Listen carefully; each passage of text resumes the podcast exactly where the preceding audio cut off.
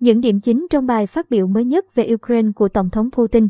Tổng thống Vladimir Putin đã có bài phát biểu sâu rộng về cuộc khủng hoảng Ukraine vào ngày 16 tháng 3, khi ông gặp lãnh đạo các khu vực để thảo luận biện pháp hỗ trợ kinh tế xã hội nhằm đối phó với làn sóng trừng phạt từ phương Tây. Theo đài RT, trong bài phát biểu, ông Putin đã cung cấp thông tin về cuộc xung đột đang diễn ra với Ukraine, nguyên nhân và các mục tiêu mà Nga theo đuổi. Xung đột là không thể tránh khỏi.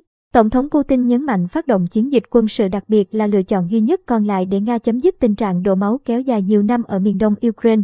Cũng theo nhà lãnh đạo Nga, nếu chỉ giới hạn phạm vi chiến dịch đặc biệt tại các nước Cộng hòa tự xung ở Donbass thì sẽ chỉ khiến cuộc chiến leo thang, chứ không hạ nhiệt được xung đột.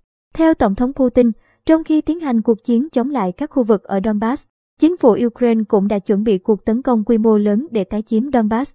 Gần 14.000 dân thường, gồm cả trẻ em, đã thiệt mạng trong cuộc xung đột kéo dài 8 năm qua này. Chính quyền Ukraine cũng tìm cách tấn công Crimea, vốn đã tách khỏi nước này vào năm 2014 và sắp nhập vào Nga thông qua cuộc trưng cầu ý dân. Ông Putin nhấn mạnh trong bài phát biểu, được Mỹ và các nước phương Tây khác khuyến khích, việc Ukraine tấn công lớn vào Donbass và sau đó là Crimea chỉ là vấn đề thời gian. Tuy nhiên, lực lượng vũ trang của chúng tôi đã phá vỡ những kế hoạch ấy. Ukraine chuyển sang tâm lý chống Nga. Chính quyền Ukraine đã công khai tuyên bố mục tiêu của họ là có được vũ khí hủy diệt hàng loạt, cụ thể là bom hạt nhân và các phương tiện vận chuyển. Ông Putin cho rằng những hệ thống như vậy sẽ được sử dụng để nhắm vào Nga sau khi đã sẵn sàng. Ông Putin cũng đề cập đến các cáo buộc về mạng lưới phòng thí nghiệm sinh học của Ukraine. Các cơ sở này nằm rải rác trên khắp Ukraine và có thể đã tham gia phát triển vũ khí sinh học với sự hỗ trợ trực tiếp của Mỹ. Các cáo buộc này bị các quan chức hàng đầu Mỹ bác bỏ. Trong vài năm qua, do ảnh hưởng của phương Tây, chính quyền Ukraine đã biến nước này thành quốc gia có tâm lý chống Nga. Ông Putin cho rằng mục tiêu duy nhất của chính quyền Ukraine đương nhiệm là kéo cuộc xung đột kéo dài càng lâu càng tốt. Ông nói, họ được cung cấp ngày càng nhiều vũ khí, họ được cung cấp thông tin tình báo, nhận được trợ giúp khác, trong đó có cố vấn quân sự và lính đánh thuê. Trong bài phát biểu, Tổng thống Putin cáo buộc phía Ukraine đang tấn công bừa bãi và gây thương vong cho dân thường, đồng thời cố gắng đổ lỗi cho Nga bằng những lời nói dối trắng trợn. Báo chí châu Âu và Mỹ thậm chí còn không nhận thấy thảm kịch này ở miền đông Ukraine, như thể không có gì xảy ra. Sự thống trị của phương Tây sụp đổ.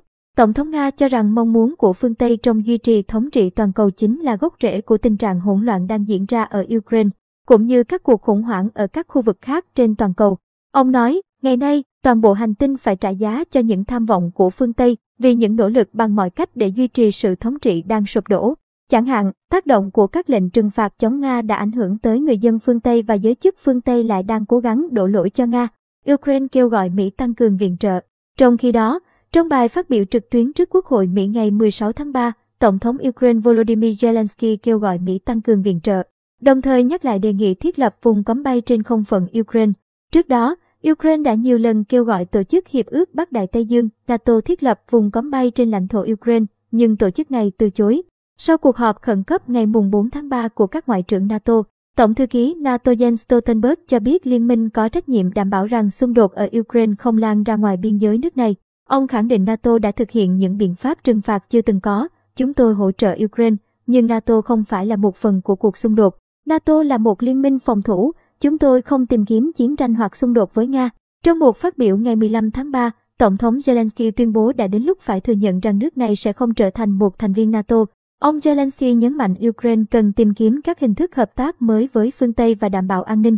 Về tình hình đàm phán, vòng đàm phán thứ tư giữa Nga và Ukraine ngày 16 tháng 3 theo hình thức trực tuyến đã tập trung thảo luận trọng tâm về cơ chế trung lập cho Ukraine.